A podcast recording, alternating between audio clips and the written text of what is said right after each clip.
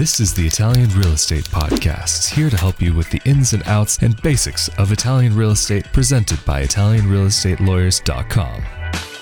Hello, and welcome to another edition of the Italian Real Estate Podcast presented by ItalianRealEstateLawyers.com. And we are back at it again today with Italian attorneys Marco Permunian and Andrea Permunian. Welcome to the both of you. Thank you. Thank you. And recently we've been on the subject of renting in Italy, but today we wanted to talk about eviction in Italy and how that goes. So, Marco, maybe do you want to start us off on this subject? A lot of our viewers are people who are intending to purchase properties in Italy, and many people who purchase properties in Italy, they actually want to use them as vacation home or they want to move to Italy full time. But a lot of people are also renting, are also purchasing properties to rent them out to other people, primarily people who live in Italy, so Italian citizens or, or other people who happen to be in the country. So uh, we've been getting a lot of questions uh, around the subject of what happens if I have to evict my tenant. So, what happens if my tenant doesn't pay the rent? So, in this video, we wanted to clarify what happens in the event that the tenant doesn't pay the rent or stays in the apartment after the rental period is finished. There are, of course, remedies that can be taken, but as we said in another video,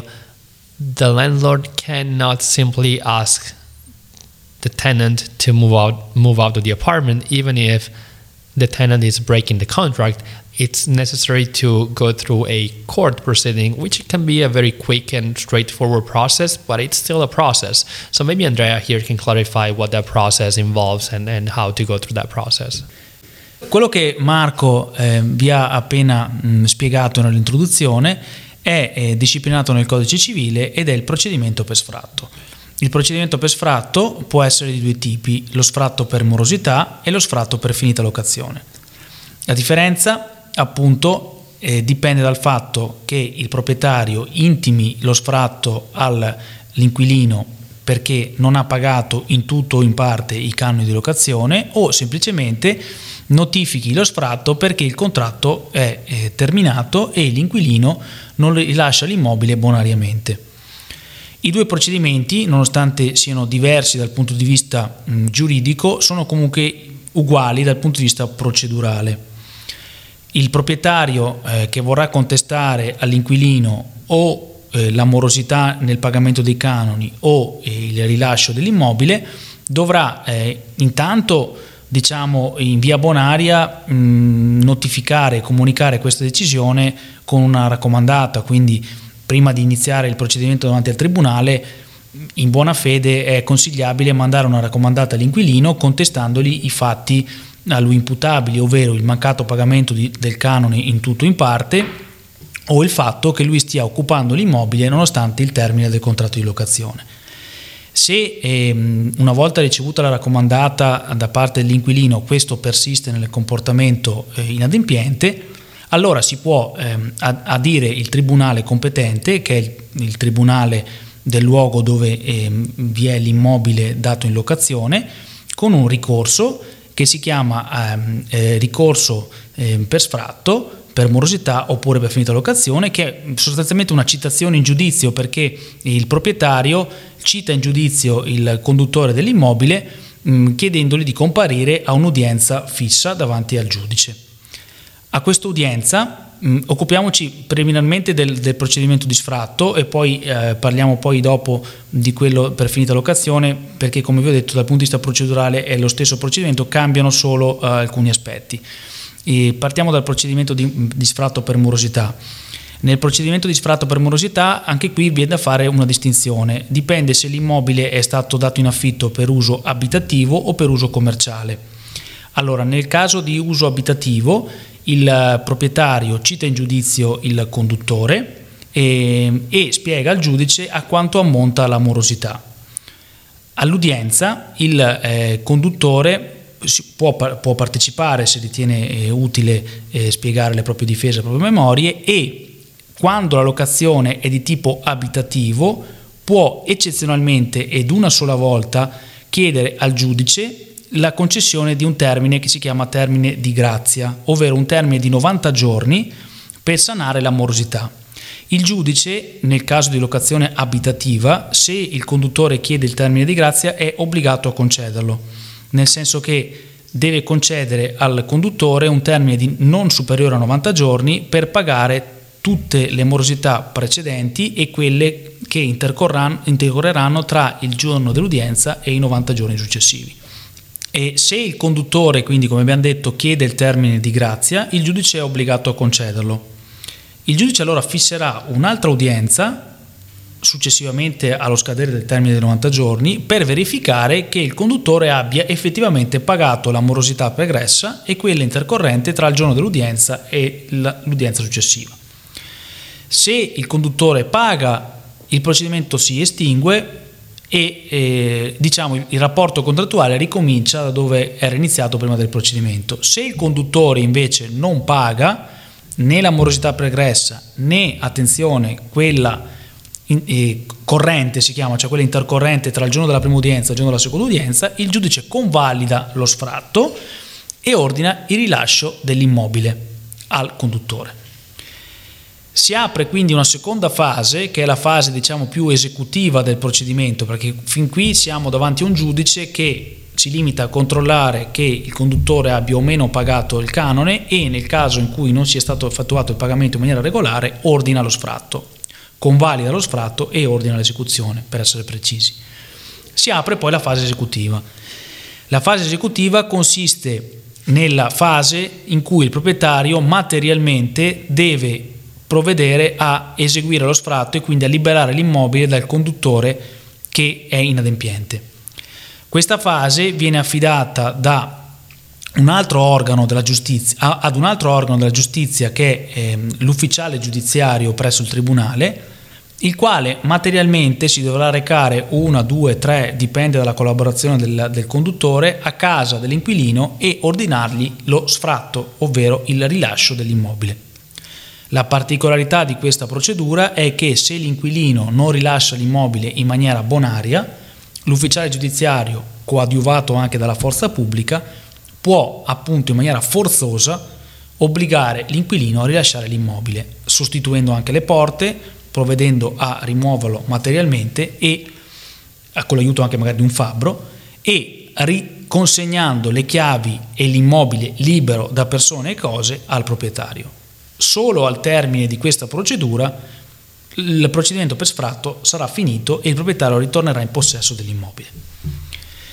Dicevamo, e nello sfratto invece ehm, che riguardi un immobile dato in locazione per uso commerciale, quindi un negozio, un ristorante, una pizzeria, comunque un, un'abitazione che non viene utilizzata per civile abitazione ma per un immobile commerciale, in questi casi il conduttore non può mai, perché lo prevede una legge speciale del 78, non può mai chiedere il termine di grazia. Quindi nei casi di affitto di natura commerciale, il giorno dell'udienza, se il giudice accerta che vi è una morosità anche di un solo mese di canone non pagato, deve comunque eh, convalidare lo sfratto. È vero che molto recentemente la giurisprudenza della Corte di Cassazione, diciamo proprio perché questa norma è molto stringente, molto tassativa per il conduttore, ha cercato un po' di mitigare questa procedura dicendo che il giudice deve comunque valutare se l'inadempimento del conduttore sia di non scarsa importanza, ovvero tendenzialmente la Corte di Cassazione ha voluto dire se il, l'inadempimento è modesto, quindi un canone, forse due, dipende un po' dal giudice, valuta magari di dare un termine al conduttore per sanare l'inadempimento ma ci tengo a sottolinearlo, è un istituto giurisprudenziale perché a stretto rigore normativo, in caso di affitto commerciale, il conduttore non può chiedere il termine di grazia per sanare la propria morosità. Quindi, ehm, questo lo dico magari per chi acquista degli immobili in Italia da dare a scopo commerciale, in questi casi se vi viene pagato uno o due affitti avete subito il diritto di sfrattare l'inquilino mentre in caso di affitti di abitazione eh, date come civile abitazione, vi è la possibilità per il conduttore di chiedere questo, diciamo, questo beneficio che il giudice non può non concedere. Chiudo ehm, dicendo che la procedura è la medesima nel caso in cui lo sfratto invece che per morosità venga ehm, intimato per finita locazione, ovvero se al termine del contratto l'inquilino non lascia bonariamente l'immobile, si verificherà un'occupazione senza titolo e in questo caso il proprietario potrà intimare al conduttore lo sfratto per finita locazione. Anche qui un giudice controllerà che in effetti il contratto sia terminato, dichiarerà la risoluzione del contratto con obbligo del conduttore di rilasciare l'immobile. Anche in tali casi, se il conduttore non rilascia l'immobile spontaneamente, si attiverà la procedura esecutiva con l'ufficiale giudiziario che intimerà al conduttore di rilasciare l'immobile entro un certo termine e potrà rimuoverlo anche forzosamente come era successo nel caso dell'intimazione di sfratto per morosità. Il procedimento, per concludere, è un procedimento di tipo sommario, ovvero non c'è bisogno di un'istruttoria, il giudice non, non fa nessuna istruttoria se non quella di controllare che in effetti il contratto sia scaduto o che i canoni non siano stati pagati, quindi è un procedimento molto veloce e molto rapido. Questo procedimento può avere delle lungaggini e può allungarsi solo se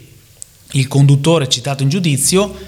eccepisca con, della, con prove scritte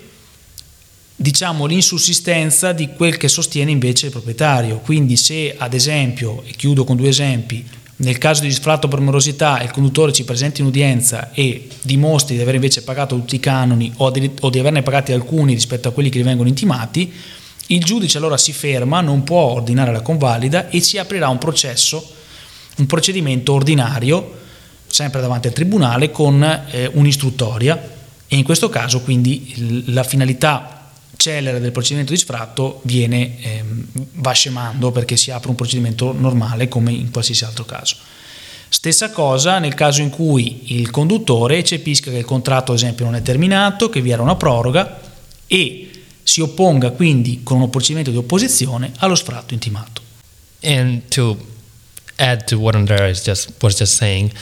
if people of course need assistance about with the eviction process, if they find themselves in a situation where they bought a property and they have a tenant who is not paying the rent or is not leaving the apartment, of course they can get in contact with us. We do deal with eviction processes as well they can contact us through our website, uh, ItalianRealEstateLawyers.com, or they can send us a message uh, via email at info at ItalianRealEstateLawyers.com, or they can give us a call. Well, that sounds great. And thank you so much for, to both of you for making yourselves available for this episode of the Italian Real Estate Podcast. Of course, as Marco said, you can get in contact with them for any further assistance if you need with this process or with purchasing a property here in Italy or even to rent a property here. And of course, if you are interested in more subjects to do with living in Italy, life in Italy, dual citizenship, and more, I have also my own YouTube channel, youtube.com slash Rafael Di Furia. And of course, if you would like to see more content like this about Italian real estate and Italian citizenship, be sure sure that you are subscribed to this YouTube channel for more videos like this. There is a great little library of content. And thank you so much for joining us again. We will see you all next time. Later. Thank you. Thank you.